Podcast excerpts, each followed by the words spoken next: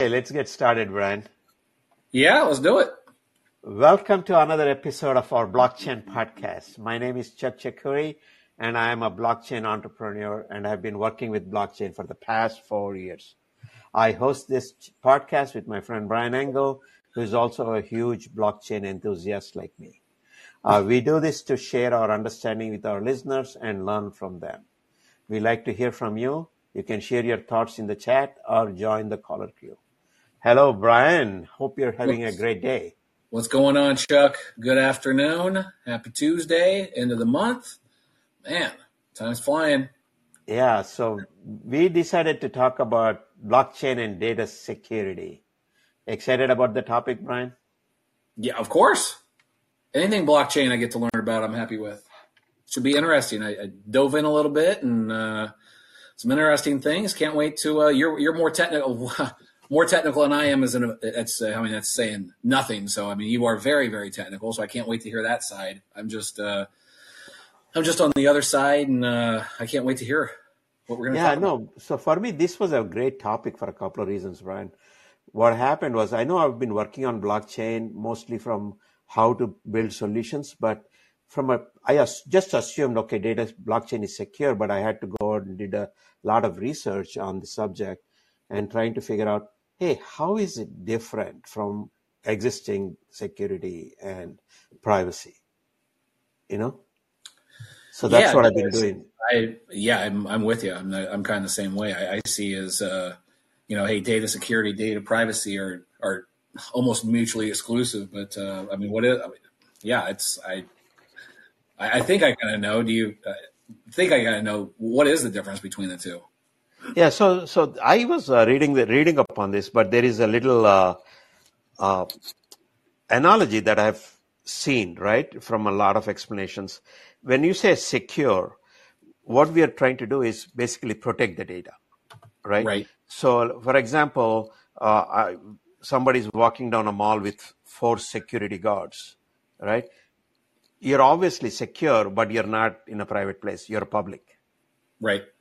Right. So there is no privacy, but there is security. Right. So if I'm like locked up on a small island by myself, it's very private, but I'm not safe or secure from a lot of things that could happen to me. Right. Right. So, but most of the time when you treat data, we have to have some combination of data, security, and privacy. And what happens is if I send you an email on Gmail, it is secure if I encrypt it. Right. But the fact that I'm sending it on Gmail, it's not private. It's probably not. It's out there for anyone. Exactly. Yeah.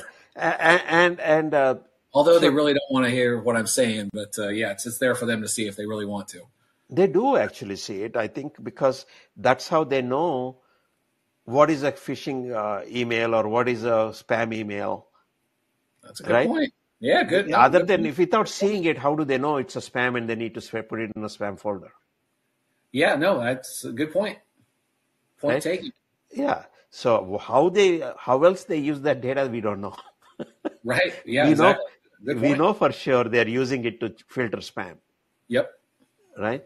And then when it comes to data security, what I learned is it can actually be broken down into 4 different, things. You want to know those 4? I do. Okay. So one is confidentiality. Right. Basically, what that means is who can access it, who can see it, who can use it. Right. And that is usually currently there in a lot of the existing systems and it's there in blockchain. And then the second thing is integrity. What integrity means is, hey, is the data accurate? Is the data consistent? Right. Is the data that is not morphed or distorted in some fashion? Right. And that has to be maintained. That's the data integrity. Availability is basically, hey, when I need the data, if it's not there, what is the point? Right. So data availability is also part of data security. And then the third or fourth one is accountability. Who owns this data? Right. Right. And actually I was talking to a friend of mine who is actually building a use case in healthcare. Right. In healthcare. For blockchain stuff? Yeah. So cool. The problem is with ownership is if I have a piece of a claim data, right? A claim record. Right. On that claim record, there are things like, say, Chuck went and got this procedure, right? And then the provider is billing this much and he got paid this much. Right. Now, of all of this information, who owns this data? Does the insurer owns this data? Does Chuck owns that data, or the provider owns the data? Right. Right. And if that is one of the hardest problems in healthcare, and a lot of times this in healthcare, when you work with, you know, people, there is something called a business associate agreement, BAA. Right. Right. And those BAAs are very hard to write because everybody needs to see all the data, but they can't do certain things with certain data. Right. And that responsibility and ownership, who can share, who can't share, it becomes much, much more complicated. Right. Right. And that's why I think I'm excited about blockchain, because blockchain can address these things at a much more granular level. And a lot of it is built into it. Mm-hmm. And so that's where I think. What do you think?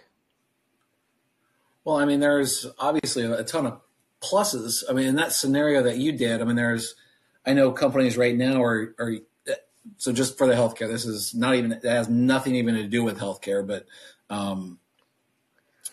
somewhat like a patient invoice.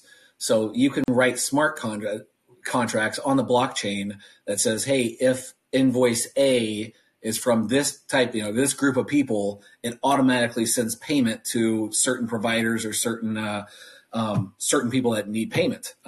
No interaction at all with anyone. Instead of it going through 2, 3, 4 layers, it just takes care of it. You know, hey, I think Walmart in Canada is doing it right now, doing a where they ship. It's about shipping, so all their shipping suppliers throughout the country, all they have to do is basically upload their information to the blockchain and it automatically pays. I mean, pays literally as soon as they upload it. So this sounds like a great use case that could happen within the healthcare space as well. Oh, so they're automating payment processing as Correct. Soon as they receive something without Correct. Having to go through all of the details. Verified it's received, it's automatically paid, which again goes back to the smart contract, right? So it's, and going back to security though, as well, to make sure that, you know, the security of the smart contracts is highly important, that those are audited on a regular basis, or else people can hack them. And those are people out there, they're trying to take money any way they can for free. So no, that makes more sense, right? Because if Walmart is doing that, with smart contracts, each of these things that I was telling you about, confidentiality, integrity, accountability, there is a specific technical feature in blockchain that addresses these things easily, right? For example, for confidentiality, if you encrypt something with somebody's, if I encrypt something with your public key, only you can see it. Right. Nobody else can see it. Right. And your private key is the only one that can unlock that piece of data. Right. And it ensures that confidentiality is built into the system. If I have to build that same solution in some other platform, right, I have to do all of this kind of encryption and to maintain confidentiality, right? And then not only that, if I send you an invoice in a Word document, right, I don't know who is touching it, who is changing it, right? And it's very hard to maintain the integrity, right? Sure. Even a PDF can be changed. Now in blockchain, they hash everything. So any small change can be detected. Right. Right. Even if I send you a picture of the invoice, right? Or even if I send you a Word document, anybody touches it, you would know. Correct. Right. So the hashing is built into the blockchain, right? And then, like you said, the accountability, the authorization, the automatic triggering of it, all the accountability of processing can be done through smart contracts. Yep. Exactly. Right. And everybody. The private keys are built into it. That also ensures ownership, you know? So I feel like blockchain is more suited for data security than existing solutions. Yeah, I tend to agree. Yes, I definitely agree. But there's also vulnerabilities within blockchain. for security issues. You know, you constantly have people that write smart contracts are only hey, people make mistakes, right? When same thing was writing software. It's basically writing a piece of software, and people make mistakes. That's why there's always bugs. There's always systems, and that's why there are companies out there that, you know, hey, whether it's validation testing or it's auditing or monitoring, anything of that sort, it's very important that you're on top of that. You're absolutely right, because that's, when there is a pros and cons, you're right. If there is a bug in the software or something changes a smart contract for some reason or the other, you can really corrupt the system, right? Or you can introduce bugs, you can introduce mistakes. And that is definitely a vulnerability, you know, in blockchain, because now that the code is public, right? Anybody can see it. Right. I just, you know, I think the misconception too is, you know, hey, there's a lot of people I speak about blockchain. They're like, oh, that's just secure. Nobody can ever change it. And it's like, well, although that's true, it's a little misleading that just says it's the end all be all to security, right? Yeah, no, I agree. If there is a right now, I can't see the code that is being executed in a centralized server, right? But the code that is executed on a blockchain, I can see it. Right. And I can see its vulnerabilities. Right. And most of it's, they're going after money, right? Money or important data. So such as your health information. That's why it would be very important for healthcare companies to make sure it's secure. Yeah. No, that's a good point, actually. So one has to be careful. One has to be constantly looking at it, right? Testing it so that to reduce that vulnerability. But the data security part of it is kind of built into blockchain. Right. Yeah, and quasi-anonymity is in there as well. I mean, it's, you know, you can still see a number of who's doing a transaction, and they can track you down, and hackers can track it and see who does what and track you. But, you know, it doesn't show, you know, hey, Chuck is doing this transaction. Here you go. Go to his house. and then the other beautiful thing about blockchain that I really like is the immutability, right? Because something cannot be changed. Even if somebody hacks a blockchain contract or somebody does something, everything is kind of recorded so that you can actually go and find the perpetrators, right? You can do the audits and you can actually go back and fix things. For sure. In the correct way. Yes. Right. And so this is basically, I feel, and I think people should be start using blockchain if they really want more data, secure data and private data. Yeah, I mean, I tend to agree with that. Why wouldn't a company want to go to blockchain? Why wouldn't they? I mean, is there any reasons they wouldn't? Is it just expense or do you have any thoughts around that, Chuck? Yeah, so there's a couple of things with blockchain. Basically, right now, this service, let's say I want to send you an email. I get Gmail for free. Right. I'm getting for free because I'm compromising on my privacy. Right. Now, if I don't want to cross on privacy, then I have to pay for it somehow. Right. Now, that means if I'm sending an email on blockchain to you, because I want privacy, how do I pay for it? Who is going to pay for it? So monetization has always been a tough problem to solve on blockchain, right?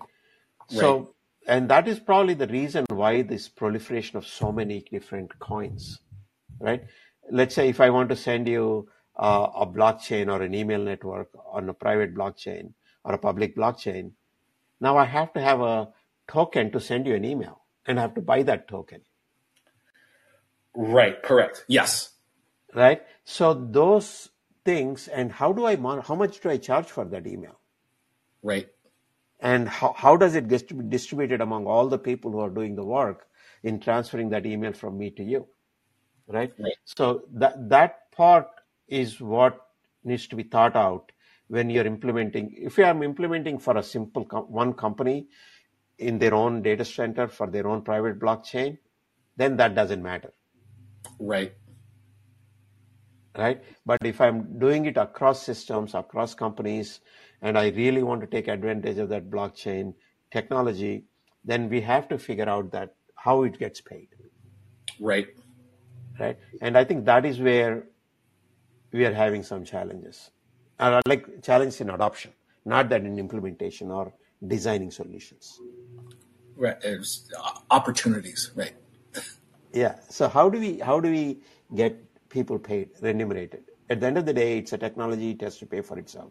It has to solve some problem.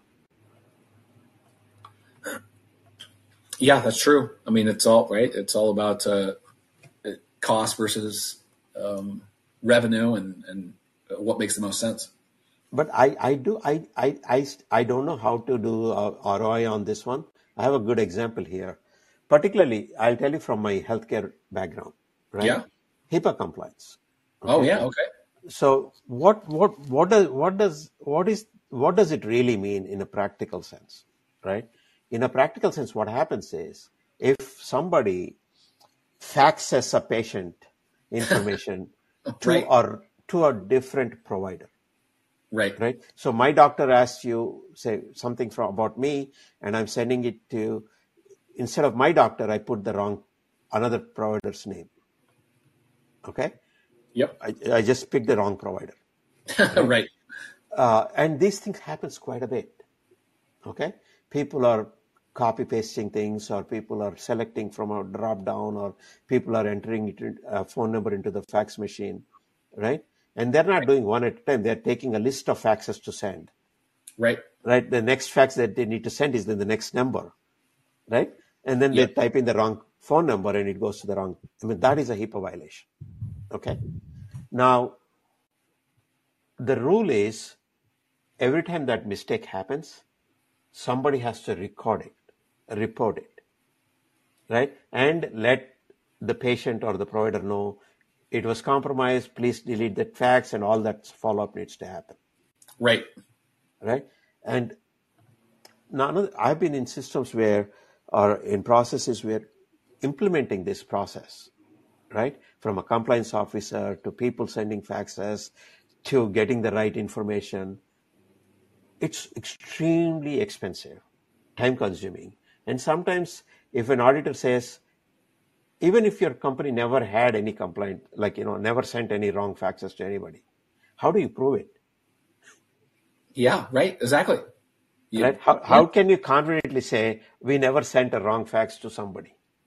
Right. I mean, I'm sure there's a way, but I mean, it's either not possible to track, or it's a very, very, very difficult and time consuming and money wise and all that great stuff. Yeah. So somebody has to be writing down every fax sent everywhere, every time, so that you can say, go back and check, say, oh, we didn't send anything wrong. Mm-hmm. Right. Now imagine that is in a blockchain. A blockchain sends out this information to the right people. Even if it goes to the wrong person, nobody will be able to open it because of they don't have the right private key. Right. If something is encrypted with my public key, and they send it to you or anybody, you can't open it. Right. It's just the more. I mean, off topic there. I guess it's on topic for security because. I mean, HIPAA makes. I don't even know why I didn't even think about that, but it makes so much sense for the healthcare industry. I think I recently I read something like it was between 2009 and 2020, the amount of data breaches that was records were either lost, they were stolen, they were, like you said, they were sent to the wrong person. Yeah. Impermissible disclosure. I think it's 81% of the population was affected. I mean, that's ridiculous. That is insane. Yes. And now that comes from centralization of stuff, right? All of this data is in one central place for somebody, not encrypted, right? And one simple phishing attack or one simple hack can compromise 250, 350 million records. Yeah, and the great thing about this security, and I think we're both proponents of why we're such big, part of the reason why we're such big proponents, and I know I am a big reason, because it gives power back to the people. It's power back to the people. So your records are in your hands. It's not sitting in a doctor's hands. And he's like, oh, no, I'm not letting you. I'm not going to send it to another doctor. You are in charge of your records. You allow permission to who you want to see it. Exactly. Right. Because you every time you put in their private key and you send it to them, and only those people can see it. Yes, exactly. Right. So that is another. And then even today, it's so appalling that we get I work with healthcare a lot of times. We get trained a lot of times saying, do not send PII, PHI outside to your pay provider, right? A simple customer service request like, hey, did you do this procedure on this patient? Mm-hmm.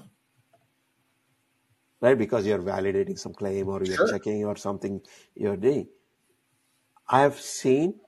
I don't want to name companies or people in a regular email. Oh yeah,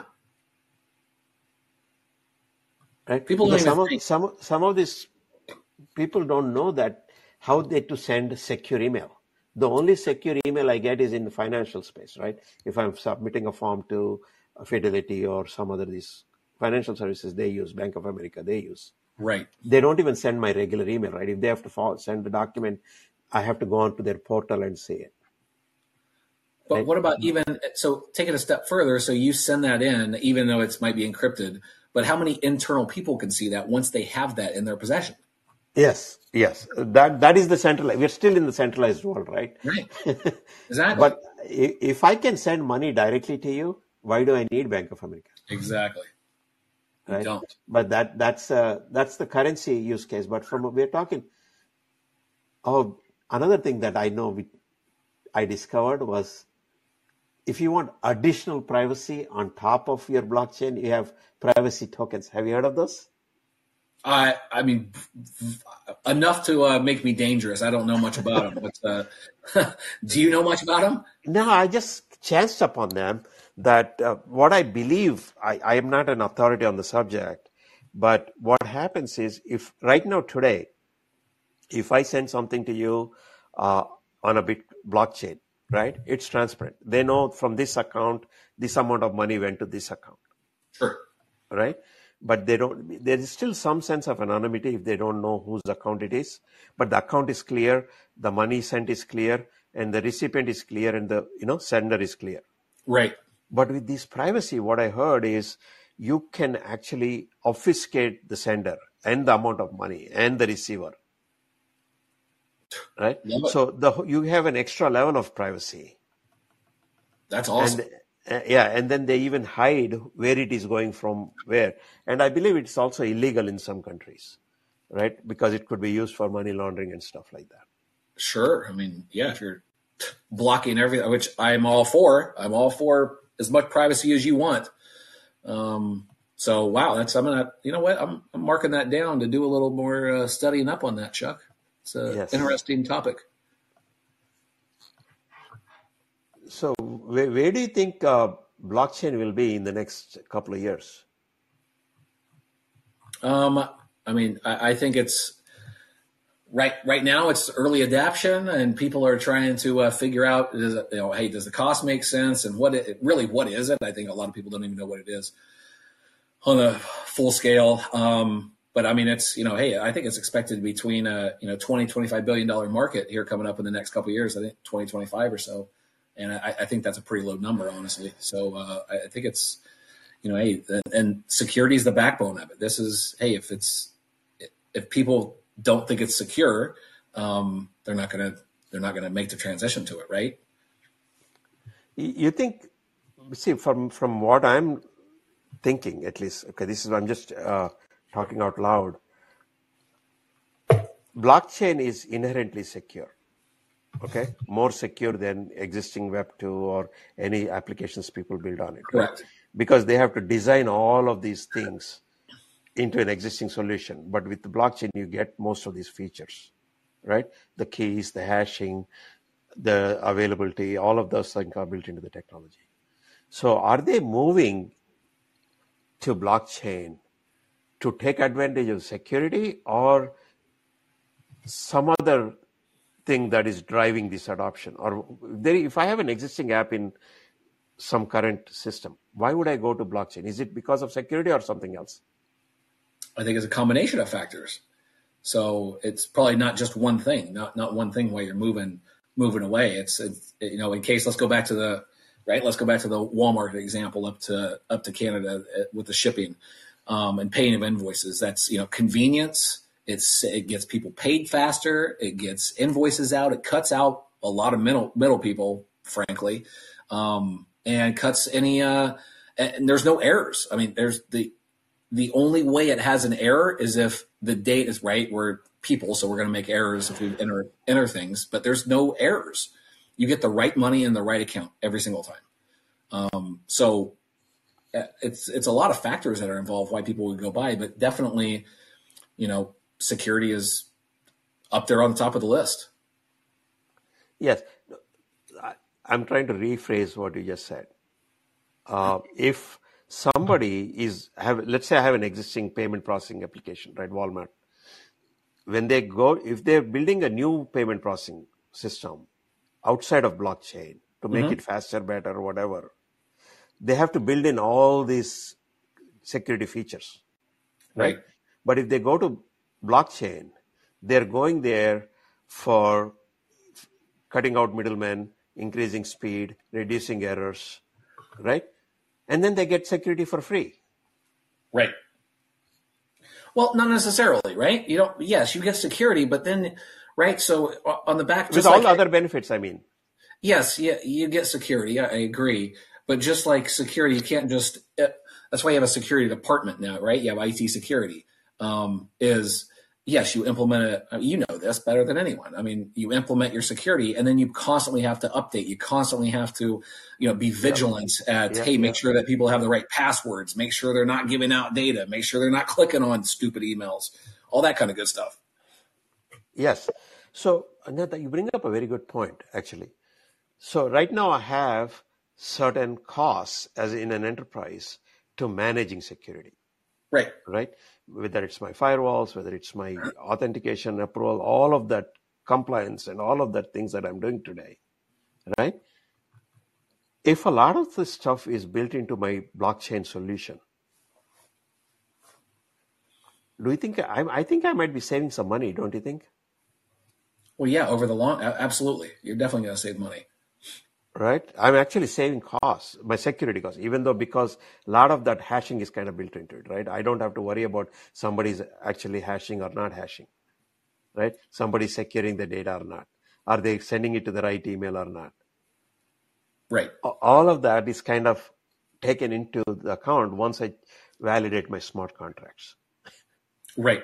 Yeah, exactly. That's why that constantly has to be monitored to make sure that there's, you know, no changes in the smart contract. It still makes sense over time.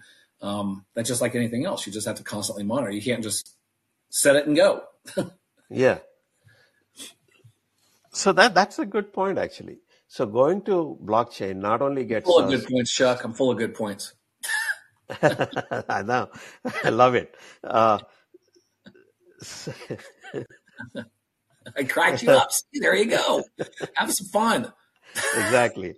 No, that's fantastic. I'm trying to summarize constantly in my mind because the reason I keep thinking is like I'm designing blockchain solutions, right? And when I'm focusing on blockchain right now, I'm taking security as granted, right? So I don't think too much about it. But when I have to articulate an ROI for a solution, right? My savings on my security is also a big deal. Right. Other than the benefits I'm getting from reducing middlemen, improving accuracy, right? Right. And ensuring, you know, reducing time to transact. Those seem to be the most common reasons why I think people are moving, right? The one Walmart is using. It's, you know, it's steadily moving forward. Hey, if you don't mind me asking, what's like something you're working on right now? Like, you don't have to be specific, but what do you got going? Like, I'm interested in your cool pro. We didn't even talk about this. So what's a cool project? Yeah, so what I'm working on is similar. What I'm working on is basically data, right? Particularly master data, which is changing quite a bit. And a lot of, remember it go back to who owns our claim data?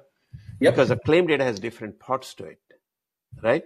And each part can be changed or changes by different responsible owners. A provider can change provider data, a patient can change patient data, right? A payer can change payer data, but it's all claim data. Yep. Right? And when this data is changing, the claim processing gets messed up, right? Now, how do you bring proper accountability and ownership to that data, right? There is some data governance around it. So what I'm working on is basically how do I build a blockchain? I mean, I built a blockchain solution to manage that, govern that data, manage ownership, manage changes using smart contracts. Okay. Right? So that's what I'm doing. And it's making good progress on it. That's great. No, I was just interested. I know we hadn't talked that. I'm just interested. That's cool. Awesome. Yeah. So the master data management or curating single source of data, I think, is an excellent use case for blockchain. Yeah, I know that's one. I know master data. You told me about that. I think before we even started this, you were talking about master data, how that was it's one of your big pushes. So hey, I can't wait to talk about that in the future as well. No, the reason I like master data is one more reason, Brian. Because what happens is a lot of this master data is needed for proper analysis. So when I was building machine learning models, right, and a lot of the interpretation of my orders or my sales or whatever, however, it depends on the dimensions of my master data. And if they are not reliable, my insights are not reliable. Sure, exactly. That's right. Very, very true. And as we move more and more into data-driven decision making, and my decisions and insights are not reliable, then what is the point? Right. You have to have data integrity. I mean, it has to be data integrity, right? I mean, and inconsistent master data requires results and inconsistent insights, and then unreliable decisions. Right. And this goes, I mean, that ties in with, it ties in perfectly with all the security, right? So, I mean, especially if you're in a private blockchain, hey, who has permissions? Who's the one in charge of chain? Who's all that kind of great stuff. So, hey, what's, definitely something to look at for master data for sure. And, remember I was also, let's change the subject about reducing the risk of these massive breaches. Right. Right. I mean, there's, again, they go after money is what they go after. So they can,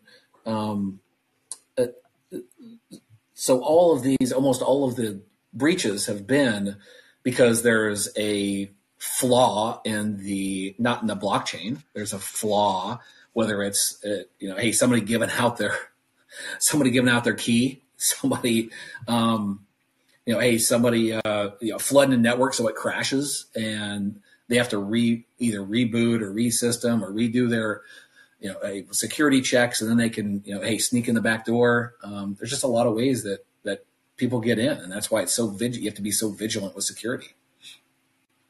So when you say these, I'm talking about breaches in the centralized systems where 250 million got stolen. I'm not talking about where FTX stole money. No. So that's exactly what I'm saying. People, right. So you break it. So, right. So KuCoin was a big one. They, stole what, $250 million from people because they broke in, not to the blockchain, but. Yeah. It's not to the blockchain, right? They broke into somebody's wallet. Correct. Well, no, they created a system that they can scam, and they can, take from people that just never know it, right? And so there's pretty complicated. It's pretty easy, but it's again pretty. I can't do it. Obviously, I'm no hacker by any means, but that's why they constantly probe, and that's why security is of the utmost for those companies like a KuCoin that people deposit their, they keep their crypto on the blockchain, as well as people go after DeFi projects as well, right? So that's what you use. So your project is based, you have a coin, right? As you mentioned before, you buy a coin to buy into that, you know, quote, buy into that project to help them with their technology and what they're building. And people break into that, or they manipulate the price by hacking in, they manipulate prices so they can buy more for very cheap. There's a lot of complicated schemes out there. And that's why it's very, very important to have your security under control. That's what you're talking mostly is in the crypto space, right? Or it's just exactly. Regular blockchain. Yep. Yep. Within awesome. The crypto space. Yep. Awesome. What else? How else can you? Oh, I'm looking at some of our notes here, right? How does governance play a role in data security? You know, that's what you're talking about, the monitoring, the change, the access, and all of that. Yeah, I mean, that's what companies always have to, right? So when you're thinking about going to a solution, it's just like with any security, you're going to, hey, whether it's my own company or it's multiple companies across the board, who is going to be in control of it? How is it going to be integrated? Who has say? Who doesn't have say? Things of that sort. So that's one of the questions within a bunch of questions you should be asking yourself when you're looking to change possibly to a blockchain. Interesting. I think we covered quite a bit of things today, Brian. We did. Yeah, it's already we're about 40. Wow, 40 minutes in. We're past our 30-minute mark. So no, I think security is a huge issue, and yeah, it's like you said, it's baked in, but it's everything around it. That it's kind of like, you know, the same thing. It's, you know, hey, email is your email. You know, go back to your Gmail thing. Yes, it's protected. It's security, but it's very, very low security unless you encrypt it, right? So somebody can hack it pretty easily. There's security around it, but it's very low. So yeah, you as a company have to decide, hey, what makes the most sense, and what's our goals as a company, and hey, what's the scalability, and you know, right? That's the thing with blockchain as well, is it's what you want to do with scalability. So yeah, it's a great topic, fun topic. I'm glad we talked about it. Yeah. So just before we hang up, I want to summarize our takeaways, right?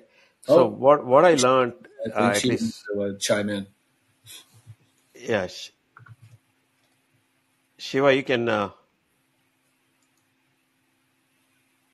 unmute yourself, Shiva. Hey, Jack, this is a really interesting topic. So security, and also especially in the banking sector and the retail sector, where they want to have this secured ledger, like this, all the distributed ledgers secured for them, and also make some quick payments and reduce the cost for the payment processing system. So I think people will start consuming this technology actually in this one. Yes, I you know what? Yeah, it reduces the cost and increases the transparency and the time. Yes, transparent. I know that's a big one that we didn't talk about right there either. Yeah. Transparency. That's a huge thing, right? Yeah, and also this ledger technology, right, is not just on one single system.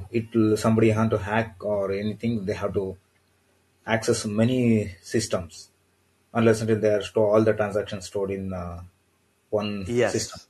Yes, because it's distributed. You really can hack into. Yeah, and also this is a block technology and chain links.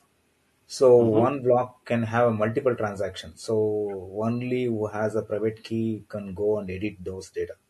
So it cannot be tampered or just be removed the links or anything. Yeah. That makes more secure of this one. Exactly. Agreed. No, you're right. You know, most of the use cases that I'm seeing from a lot of people that I'm talking to, they're all talking about it. Even the example that Brian gave, right? Reducing processing time, transparency, reducing mistakes, right? And then also eliminating middlemen in some cases, yes. Yeah. Right? So you said something about retail. What was that? I see, you know, retail, like example, the Overstock company, they are started using the blockchain for the payment and make this delay in the payment settlement processing time. I see. So for them, the money or any payments will happen quickly instead of middleman. So and also in transparent way. So pay, so they can do the other transactions. Yeah. Oh, I see. Yeah. I guess retail, they probably have a lot of these things, right? Yeah. Everything that they're buying. They're I think maybe the mislead is because of crypto hacking and other process happening. This security, this is more secure than traditional way of cyber security and other enterprise security level. Yeah. No, that makes sense because if you're thinking about retail is one source where they have a lot of customer data. If in a centralized system, they can be hacked very quickly. And then also the sheer volume of transactions they will have is a lot more than a small B2B company, right, in other businesses. Mm-hmm. I mean, my opinion, I might be wrong. I mean, you can tell me if I'm wrong, guys, but if a company... You know, how you hear all these, security breach, 55,000 or 250,000 people's information was getting. If you had the right security on blockchain and had everything on blockchain, that's basically impossible to happen. Yes. Right? Yes. Yes. Because you don't have people's email or any other detail. Right, exactly. You have your transaction amount and most of it is there. Right? It makes a lot of sense. Yeah, absolutely. Awesome.